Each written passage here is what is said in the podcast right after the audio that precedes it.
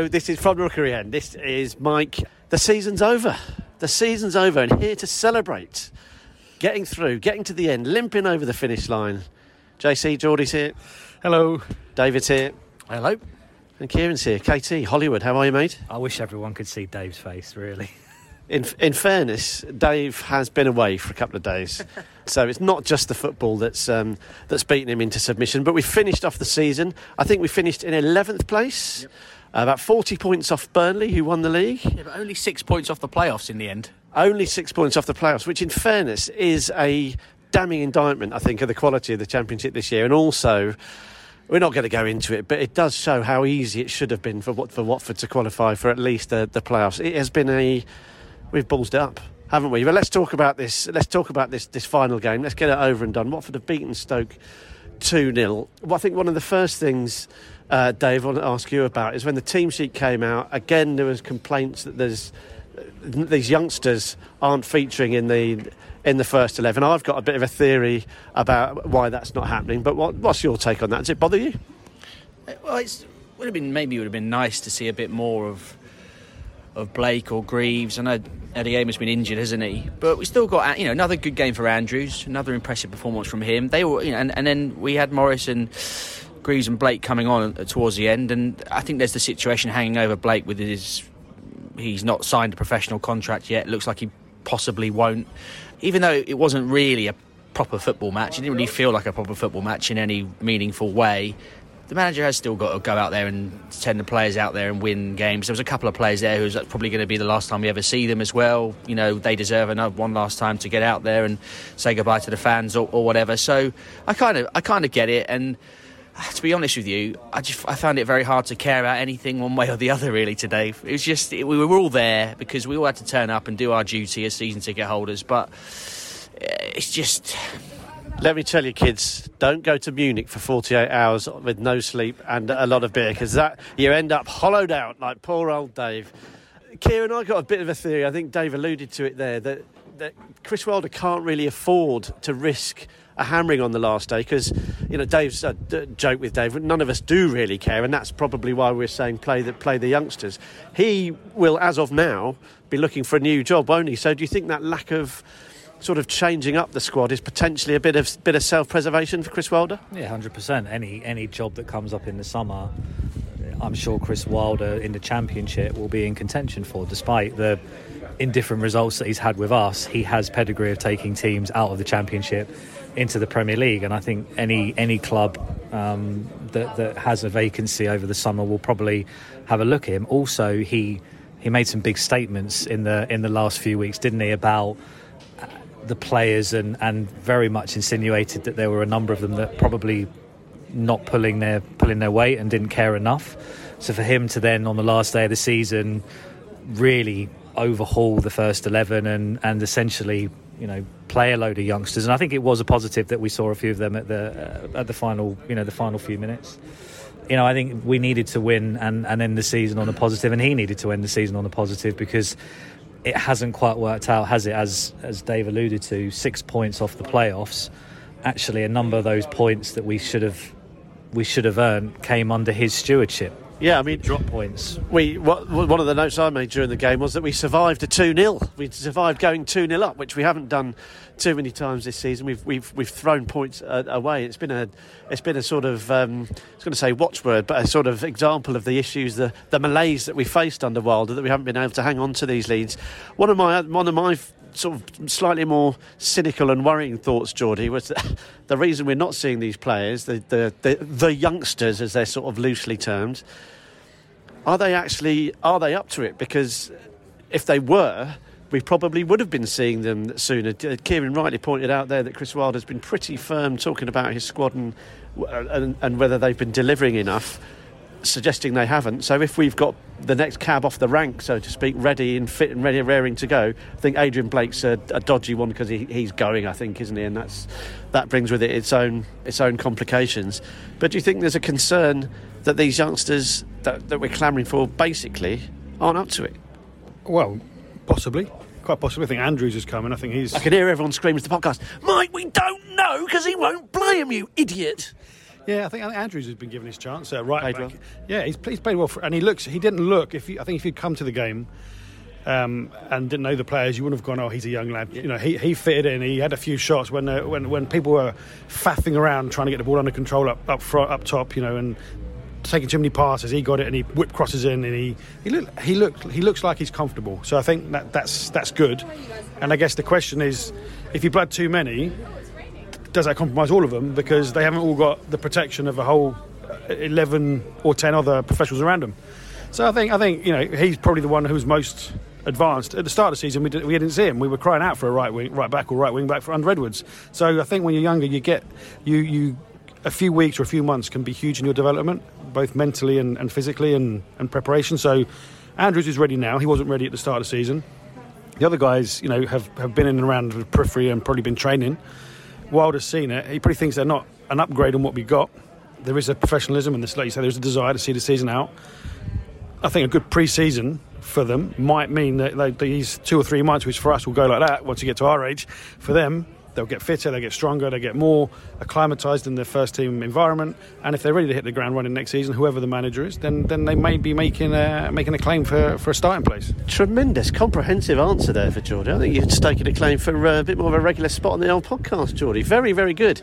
Um, you've got me. You've got me feeling a bit happier about these youngsters. My brother's here. Andy's just turned up. He's pretending to um, be doing something uh, something important. He's wandering off with his partner Guinness. Andy, I just want to get your one sentence. We just we've talked about Chris Wilder and his his performance. He's going to be disappearing off into I was going to say the sunset, but it's sort of grey mizzle, which kind of sums up Watford's Watford's season. I think the the weather is befitting the uh, the occasion really. Wilder came in. We were hopeful of still making the playoffs. How would you rate Chris Wilder's brief tenure as Watford boss? Thanks very much. I think that sums it up. That sums it up nicely. It's uh, yeah. I, I mean that is that does sum it up. But pushing treacle up a hill. Yeah. It's just it was a it, a lost task before he even started, and that was obvious. I said when he when he came in, he wouldn't win more than three games. I think. H- how many did we win? I think three games. Is it? Bingo. He is available for your lottery numbers as well. Let's get onto the game then very quickly. Started off under the pump a little bit. It felt like Dan Bachmann had to make a really really smart save after 20 seconds. And I think the sort of who did turn up at Vicarage Road might have been thinking, oh my God, here we go. And it was really the story of probably the. Well, there's certainly the opening salvo. Stoke looked like they were more likely to um, to, to to cause problems. Jordi mentioned Ryan Andrews. He did all right, but it was a, a bit of a rearguard action, wasn't it? But then it sort of developed into a into an open open game, and it felt like it could be a bit of fun, a bit of sort of last day fun and frolics.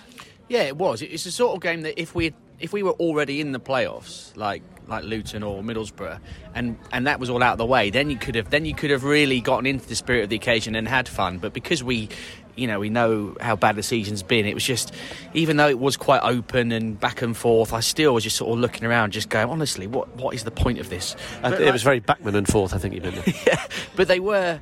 Um, we play, we went back to three at the back today, so you had Andrews and, and Sema as the wing backs, and you obviously had the three centre backs, and it looked like Stoke were very much trying to sort of take advantage of that and put it into the spaces in between the wing backs and the and the outside centre backs. There are a lot of raking long balls down the side, which they got in quite a few times, and flash balls across the box. They Bachmann's made a lot of good saves and he's come for a few and cut out a few crosses, but Stoke will be thinking they should have had two or three in the first half at, at least. Really, we had a few little chances and little forays into the box, but again, it was you uh, know, Davis went on to get his goal, but a number of times when he gets the ball and he just wants to get it out of his feet or shift it, and he always seems to he always seems to shift it into the place into the spaces where there are players rather than going away into the space. It was a bit of a frustrating afternoon for him, but it, I suppose it, yeah, look, it was it was pretty entertaining stuff. It was very open. It was very very end of season between two teams with no pressure and I don't know. I suppose goal bonuses were the only things on the line yeah, for the players. So let's. I don't think really there's there's too much value in pulling that, that game apart, as Dave's alluded to there. It's a it's a dead rubber. It's not one that either club is going to be making DVDs of. I don't think either set of fans is going to be skipping away from Vicarage Road, having looking, having seen their team in in action there. Let's let's forward wind to the to the goals then. Uh, KT, let's talk about that, that first one. Someone that involved two people, one that we almost certainly won't see next season, and one person that we hope we will. Uh, I think Ismaila Sarr broke through and was asking for a penalty, was still asking for a penalty after Watford had scored, I'd noticed, walking back to the centre circle, talking to the ref, asking why the, uh, the pen wasn't given. Ismail, we got the goal, it's fine, you can let that one go. But lovely finish from, from Louza, Kieran. How important is keeping him going to be? Do you think he's done enough for us to, as supporters, be the, him be the man that that, that, that builds a, a, a, team around? Does that strike sort of give us enough hope that he, he's one of the going to be the, one of the key protagonists, protagonists in a successful team next year? I, this is very much a personal opinion. I, I, think we've seen very much that he has an, an unbelievable amount of ability, of ability, especially at championship level. I think we noticed after that injury that he suffered at Millwall that we lacked that kind of creative influence in, in the middle of the park. I think what's been difficult is that because we have been so poor this second half of the season, I don't think we've really been able to see the best of him because the players around him haven't given him the opportunity to play with that freedom and that touch that maybe we would see if we were in a, in a position where we're higher up the table and playing with confidence. Absolutely, I think he's an important player. Absolutely, I would love to see him next season. Do I think we will? No. If I'm, if I'm being really honest, I think he's very much one of the assets that we will probably look to try and get a, a good fee for. Um, and I think from his point of view, look, he, he missed out on the World Cup with Morocco because of that injury. I'm sure that he still has aspirations to play for his country and at the highest level possible. Um, is the championship the best place for him? No. Um, so I imagine that he will probably look at other opportunities. But of course, he's massively important if we can keep hold of him because he will be, he would be, if we can keep him, a, a major player in that in that midfield for us, but I don't see him being here. So he's just too good for us. He's KT's uh, slightly worrying uh, take on uh, Moroccan maestro. The other goal, Jordi Keinan Davis. I thought the one thing you could say about um, the goal is it kind of rewarded persistence in that passage of play. So you know, he, he probably earned that goal in that in, in that moment. Nice goal. Did we see enough of that of him from him throughout his his spell at Watford? And do you think there's any chance that Watford will be interested in trying to keep him at the club, even if he wanted to, to come back to Vicarage Road, which I which I doubt? Uh, I, I don't think he'll be top of the list of players we want to bring in. He hasn't, he's not. He's not burnt the league up. We can. Have we got any players between us at the moment that we're definitely going to keep? no, I mean to the goal was good. I mean he kind of got it. He thought I'll try and get him my left foot. I'll try and get him my left foot. Looked down, saw another foot next to his left foot. I thought, well, I'll try that one.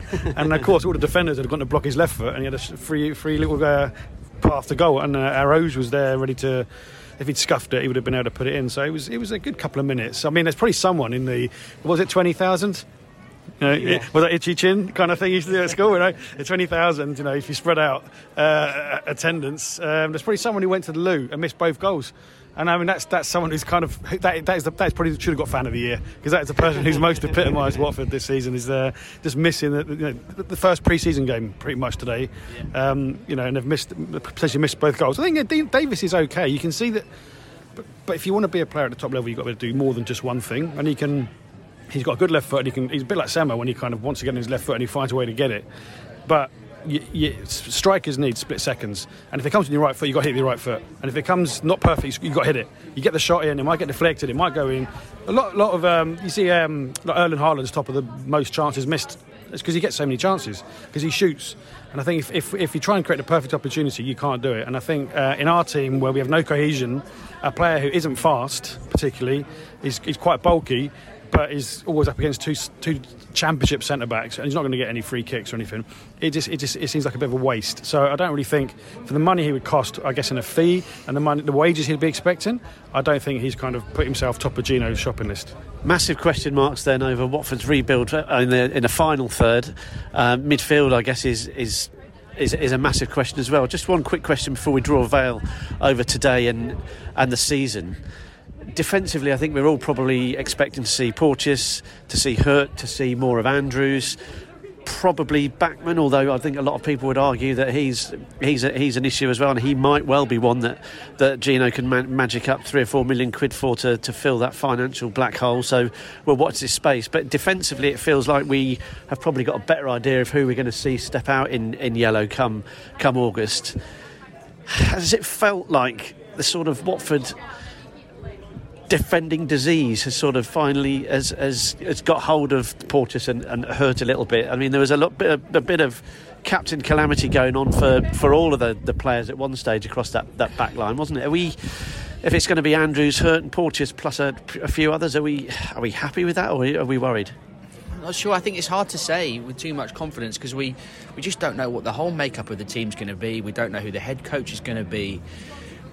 But I do think Hoedt and Porteous have shown enough since they've come in that they, on their day, you know, pretty decent Championship centre backs. You know, Hoedt's played played at a much higher level than this, and Porteous is, you know, this is a move. This is an upward step for him. Hurt maybe is sort of his career's probably peaked but he's still he's what he's still not 30 yet. He's in his late 20s, and he's he's he's confident. He's decent on the ball. He's left-footed, so I've got no problem with those two being in the team next season. But who knows? There may be more that come back. Is Kabasele still going to be here? Is is Troost-Ekong going to come back from his loan? Uh, it's it's very difficult to say with any certainty about about next season and what the head coach will want, whoever that man will be. But I think I think they've been all right. I think it's it's difficult, you know our centre backs have been an issue for a long time, haven't they? We've talked about it countless times over the years, and we were still stuck with that sort of that crop of Troost-Ekong, Kabasele, Sierralta, Cathcart, and we never had the right balance. We never knew who the definite right first choice two were. But, but since they've come in, they've played pretty much every game, haven't they? And they've really sort of cemented their place in the team. And I don't think they've done much wrong, to be honest. We shall see. So the the season's over. Watford have beaten Stoke 2 0. Sort of the atmosphere wasn't as, as, toxic, I think, as as the club might have feared. And it certainly felt like, certainly looking at social media, there were sort of comments about the amount of police and, and stewards that were in in position today. I do wonder whether that has got a little bit to do with the, with the visitors. They travelled in big numbers today, probably uh, going to make a bit of bit of a day of it. There was one incident with a, a banner in the 1881 area. I think it said cowards on it, and the uh, and the, the stewards did try to take that down, but even that was a bit of a half-hearted effort to um, to try and grab that. The, the the guys in the 1881 were sort of having a bit of a fun chucking it to each other to, to avoid the avoid the stewards. I think we should say though on that we don't need to go too much into it because people will have their feelings about this or not. But I think it is a disgrace, and we've seen it in the last we've seen it in the last few matches with all you know we had a Pozzo out, Gino out, and we've had you know, obviously the prevailing mood in the nation as well at the moment. There are lots of issues around protests and what you what you should be allowed to do and what you can and can't do at the moment. But it's, it is pathetic. Stewards trying to get rid of a banner in the stand that says cowards. I mean, it's it, I think it is a joke, really. And if we're going to see more of that in the future, it's a, it's a, it's a problem. And Andy's just said to me that the, the stewards were forced into retreat because they had the necessary paperwork for it, which is absolutely, absolutely sensational. So congratulations um, on on adminning correctly to the uh, to the 1881. And obviously, I think there is it does speak to an issue. There are definite storm clouds, not only outside uh, outside the pub here in Watford. There are storm clouds gathering around uh, around Vicarage Road. But I think credit to the Watford supporters who have, in general, been incredibly patient this season. And I think there is a, a, fine line. It's difficult to support a team and a club who is obviously flailing around as it is uh, uh, is struggling. Some people will say support means support in the in the literalist sense of the word, which is turning up, clapping them, cheering them, whatever. Others will will point to the fact that we have a right to, or a, it's important that we sort of scratch beneath the surface. There's a whole whole range of uh, of ways to support the football club, and I think that will become clear in the in the fullness of time how that needs to to manifest itself. But I think. It, ultimately it was a sort of the season ended as it kind of has been all season, a bit of a bit of a damp squib, wasn't it? There weren't any protests, there weren't any real, there was no change in atmosphere, there was no worrying tone or anything, was there whatsoever? It finished Watford two, Stoke nil. From the Rookery End, a podcast about life following Watford FC. So before the game, there was a couple of uh, couple of things that needed to be cleared off. First, and perhaps most enjoyably, Watford women clinched the National League Southern Premier Division. Is that right, Kieran? Correct. They won it in well quite exciting circumstances on on Sunday. They did what they had to do. They won away at Billericay, thumped them three 0 I believe it was, and uh, had to hope that Oxford didn't match their result. They didn't. Oxford lost, so Watford won it and now move on to the playoff, well, the promotion game, which is a rerun of the cup final against Nottingham Forest at MK Dons. Uh, I know as many as uh, of us from, from the Rookery end are going to try and get there. It'd be great uh, to get um, to get good numbers uh, along to that one. But um, Kieran, I think a really probably talking about the atmosphere. One of the warmest moments, one of the best sort of rounds of applause and cheers was, was for the women's team. They've and they've deserved it, haven't they? Yeah, very much so. And and and uh, you know, I haven't been on the podcast a lot in the last few years because I, have been working in the women's game with the FA. And and one of the things that I've noticed, obviously, in that time is is the growth of of the women's side of the game. And we've had the women's team at Vicarage Road in the past, and and this isn't a, a, a criticism in any way, but at times the team had been brought out at half time when not many people are in the stands. They were getting their half time beer um, but this was right before the game kicked off, and actually uh, to hear the cheer and to hear the reception that the players got, I think was again a sign of, of how far the game has come. People were genuinely pleased for them, genuinely interested. Um, you know, they handed out the Player of the Season award um, for for the women's team alongside the awards that they were handing out for the men's. So yeah, re- really positive. Obviously, the job is not done yet, as you mentioned. They've got to play Nottingham Forest in a playoff at Milton Keynes Dons uh, on the 20th of May. I think kickoff is at 1 p.m. The winner of that game will get promoted into the Women's Championship, which is the second tier of the Women's Pyramid. So massive game for them. They got relegated on the last kick of the ge- last kick of the season last year um, into the third tier. So it would be uh, it'd be a massive achievement to bounce straight back. Massive congratulations to uh, to Watford women. One more game to go though. Season's not done. Uh, we'll be there to support you, and I think it I think it really is important that we draw draw attention to this sort of stuff because the club have obviously ramped up their support of of that team in certainly in the last couple of seasons. We know that wasn't always the case, and I think that that sort of testament to the football club to recognise that everyone that plays under the Watford Football Club banner is representing the, the football club, and we're Watford Football Club supporters. Um, delighted to see that. So well done to that team. Absolutely superb. It it's difficult, very very difficult to win a division, and they've they've cracked it one more game to go.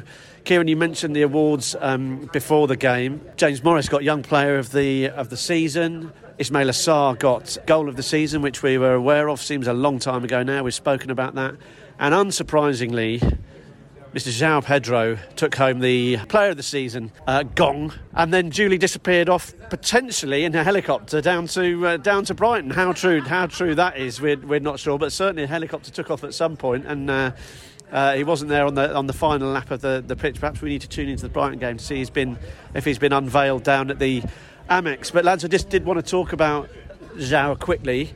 Um, obviously, a supreme player. To, uh, uh, we're lucky to have had him. I'm not going to dwell on the disappointment because I think it's dis- it is disappointing that we're having to let him go in, under these circumstances. The idea would have been that he left us in the Premier League and having powered us on to. We know what the, the blueprint, we know what the drill was supposed to be. It hasn't panned out like that, and it is a shame that he's he's leaving in these circumstances. Dave, how does he rank in terms of? The, the most skillful players to have uh, have worn the or worn the yellow shirt, or are we not able to really p- uh, properly rank him because of of the team he's had to play? John asked me this question earlier on, and uh, we were sort of having, we were kind of having a debate about whether uh, what his best attributes are and whether he, when you when you ask that question, is he the most skillful player? He's an excellent dribbler, likes to carry the ball, you know, get in and around the box, get his shots off. He can play number nine, he can play ten, he's played wide, but then is he as skillful, purely skillful as say I don't know Anthony McNamee, for example, or like even John Barnes or Nordin Wooter. Like he has he. That is the most eclectic group of players. I, I, definitely would want to be in that five-a-side team. Absolutely, but he's he is he's he's quite a, he's quite a direct player. He likes to get the ball and dribble past people, play one twos, and I think we have only scratched the surface, I think, of his potential at Watford. He he arrived as a young boy still from, from Brazil. Took him a while to you know made his debut against Tranmere. It was in, it was in one of those games. It was in one of those cup games. I'm sure he made his debut in and around that time, and. We've seen him grow in stature, but on the pitch, physically, mentally as well. But he's he, we still I feel like we never quite got that amazing season out of him where he could have scored 20 plus goals and he had injuries, stop start. He was in teams that got relegated, teams that have struggled in the championship, and yet he's still managed to. He still managed, Giles lifts here. he still managed to sort of rise above all of the difficulties surrounding the club at that time and improve as a player and attract interest from big clubs. He nearly went to Newcastle. Now he's gone to Brighton, and I'm I'm really pleased for him. I'm really pleased for him, and I'll, I will look. You know, he's one. He's going to be one of those players that I will look out for as a Watford fan throughout his career, and always have a bit of pride if he does well. And the fact that he's gone to Brighton, who are a club who are upwardly mobile, who are you know, gaining a real reputation for unearthing these players, and you know they haven't unearthed this one. We've done the hard work here for them, and then they've come along and they've swooped him off us. But he goes into a team that's well coached, that has a lot of players who I think will gel well with him. He'll fit into that group really well, and I think it's, it's brilliant because he's he's crying out to be in a team that knows what it's doing, and and to have a coach that can tell him exactly what to do. Because at times this season, it's literally just been him running around doing it all on his own, and and he's operating completely you know, it's not his fault at all, but he's just trying to do everything because there's no proper system around him. There's lots of players who aren't on his wavelength. So I'm really excited to see what he does at Brighton. Kieran, Jordi, just before we finish on, on Jão, have you got a favourite moment, or if they if they were going to recreate one of those art football T-shirts with with João Pedro on it, what would he what would he be doing? Favourite moment, or or your abiding memory of João Pedro, Jordi? Uh, I go back to the, uh, when he when he first turned up, and one of the fans had to lend him some gloves. uh, that was kind of you know one of these this humble beginnings. You thought, you know, here's a guy. He's, he's probably looking a bit wide-eyed at this world he's just moved over to from the other from the other, from the, from the other side of the world.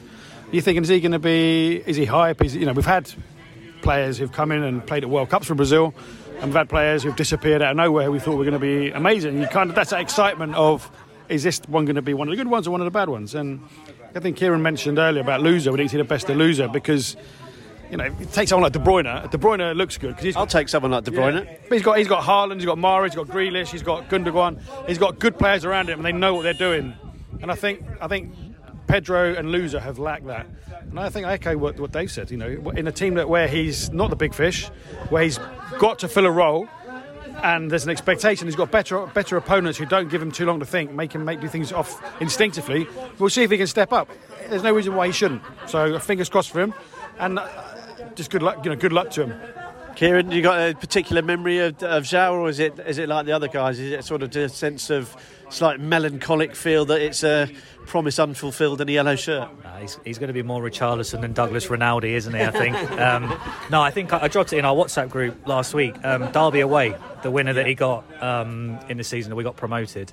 Um, I think you know we'd seen a little bit of him before that, but I think it was early on in that championship season, away from home, and he's picked the ball up, hasn't he, about 25 yards out and bent it into the top corner, and uh, and you just sort of thought moment of absolute class. And uh, you know, I remember remember when he made his debut, he looked he looked absolutely tiny, didn't he? He was scrawny. It, it was against Tranmere in the FA Cup, actually. Good yeah. research, yeah. Dave. On the so Tranmere, Tranmere, this this this kid comes on. He's he's not probably built enough for that level of football, but he's he's grown into it. And, and you know, we said it with Louza. He's not had the players around him to really perform to his level, and he's going to get that at Brighton. We don't know what Brighton's squad's going to look like next season. Not for us to discuss on this podcast, but we know that they've got players that are, are in demand. But he will fit in really well there. I think they're a club on the up, and and I, and I do. I personally think that he will go on to be better than Richarlison, and he's not exactly had a bad, a bad, career himself. So, wish him well. I think the reception that he got beforehand, you know, when players leave, there can sometimes be a slight bitterness from fans, but there was certainly no sign of that when he came out and uh, and addressed the crowd for the three seconds that he did. I think, I think, I think, yeah, short but sweet little message from um, from Jão there. I think what is what's interesting and. I think will GF Gino Pozzo watches match of the day next year, seeing Pervis Estupiñán linking up with with João Pedro. That is uh, and Danny Welbeck. Yeah, that is as clear a what you could have won as there there possibly is. Now, so that's someone departing the football club. Before we wrap up this week, there is going to need to be a key someone coming into the football club in the shape of a of a head coach. Now, I mean, my personal take is there's a lot that needs to be sorted out at, uh, at Vicarage Road to for this to be even relevant. To be honest, obviously he's one of he is the one of the, the most important members of staff there, but I think we've seen over the last two years we've had six managers, head coaches come in, all of them been unable to um, to get a tune out of the the rabble that have been served up for them. So it looks like former um, Barnsley, West Brom, and Besiktas head coach Valérien Ismaël is certainly on on the radar. Dave, how are we feeling about him as a potential candidate, but uh, on a wider, wider sort of basis? Are you? Is it possible at this stage to get excited about anyone coming in as head coach when we know full well all the all the issues that are uh, are at play? I think it. I think it is difficult to be excited about the potential arrival of a new coach when there's still so much to be sorted out with the squad and the the unrest with Gino. We're still going to wait to see what happens with Gino talking to the fans and you know, Giaretta's still there and Ben Manga and who's making the decisions and there's all that all that stuff that we all know about. Key one though, that isn't it? Yeah, it's huge, but it's difficult for us. So it's difficult for us to really sort of sit down and be excited like you might normally be in a summer when a new manager comes in, or because to go into a summer with optimism. Normally, going into a, into a, a pre-season, you always have hope and belief that you can get it right, and new players coming in, it's exciting. But it feels a bit difficult for us to be in that mode uh, of, of thought at the moment. But Ismaël will be a strange one. He obviously had he had great season with Barnsley, got Barnsley into the playoffs.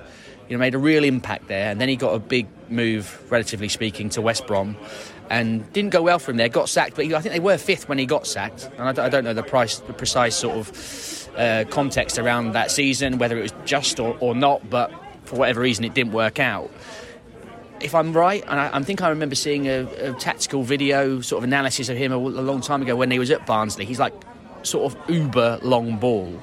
Like he literally would like instruct his players to just boot it as high as possible in the air. He has some sort of weird theory about like how that would kind of cause chaos and kind of. Perhaps you can see why he's high on our list because that's something that our, our, our players can do: hit it in the air. But that's it. But I don't know whether he's changed his style since, or whether that was very particular to his time at Barnsley or whatever. But I, I, gather that he has got a, a, reputation for being very direct, which again would kind of be a bit like.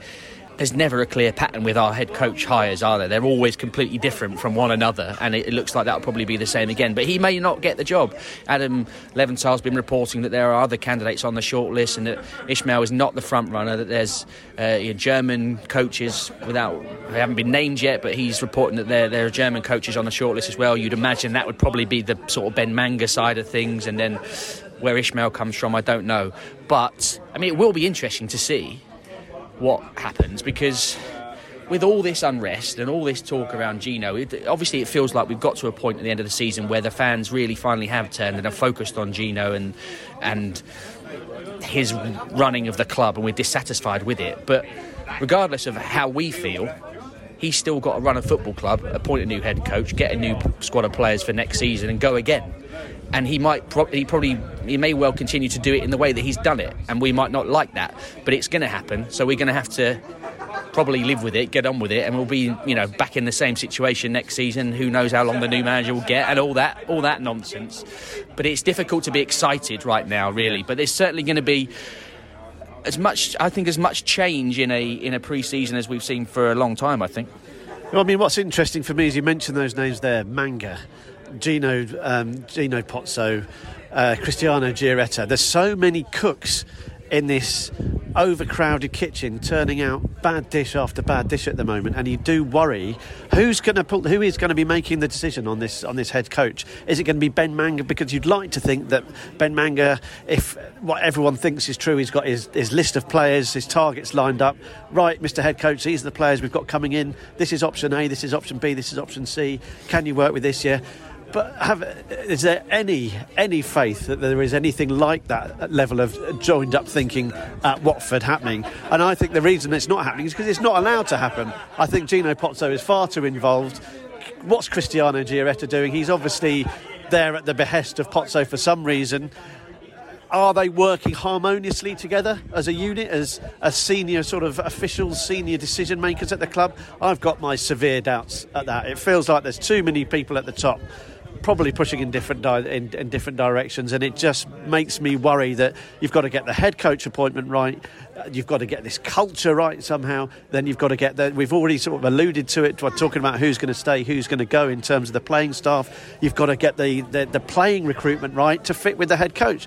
The left hand has got to talk to the right hand, and at this football club, it really, really doesn't feel um, like, like much of the players' left foot don't talk to their right foot uh, the, the, the, hierarchy are, are, really struggling in terms of understanding where they where they need to be. Kieran, Jordan, I'm going to put you on the spot now. We've washed away, and there's no Manga, there's no Giaretta, there's no Duxbury, there's no Pozzo. You get to name the new Watford head coach for the 2023 24 season. Who is it? Sensible answers only, please, Jordi. I can see your mind whirring away.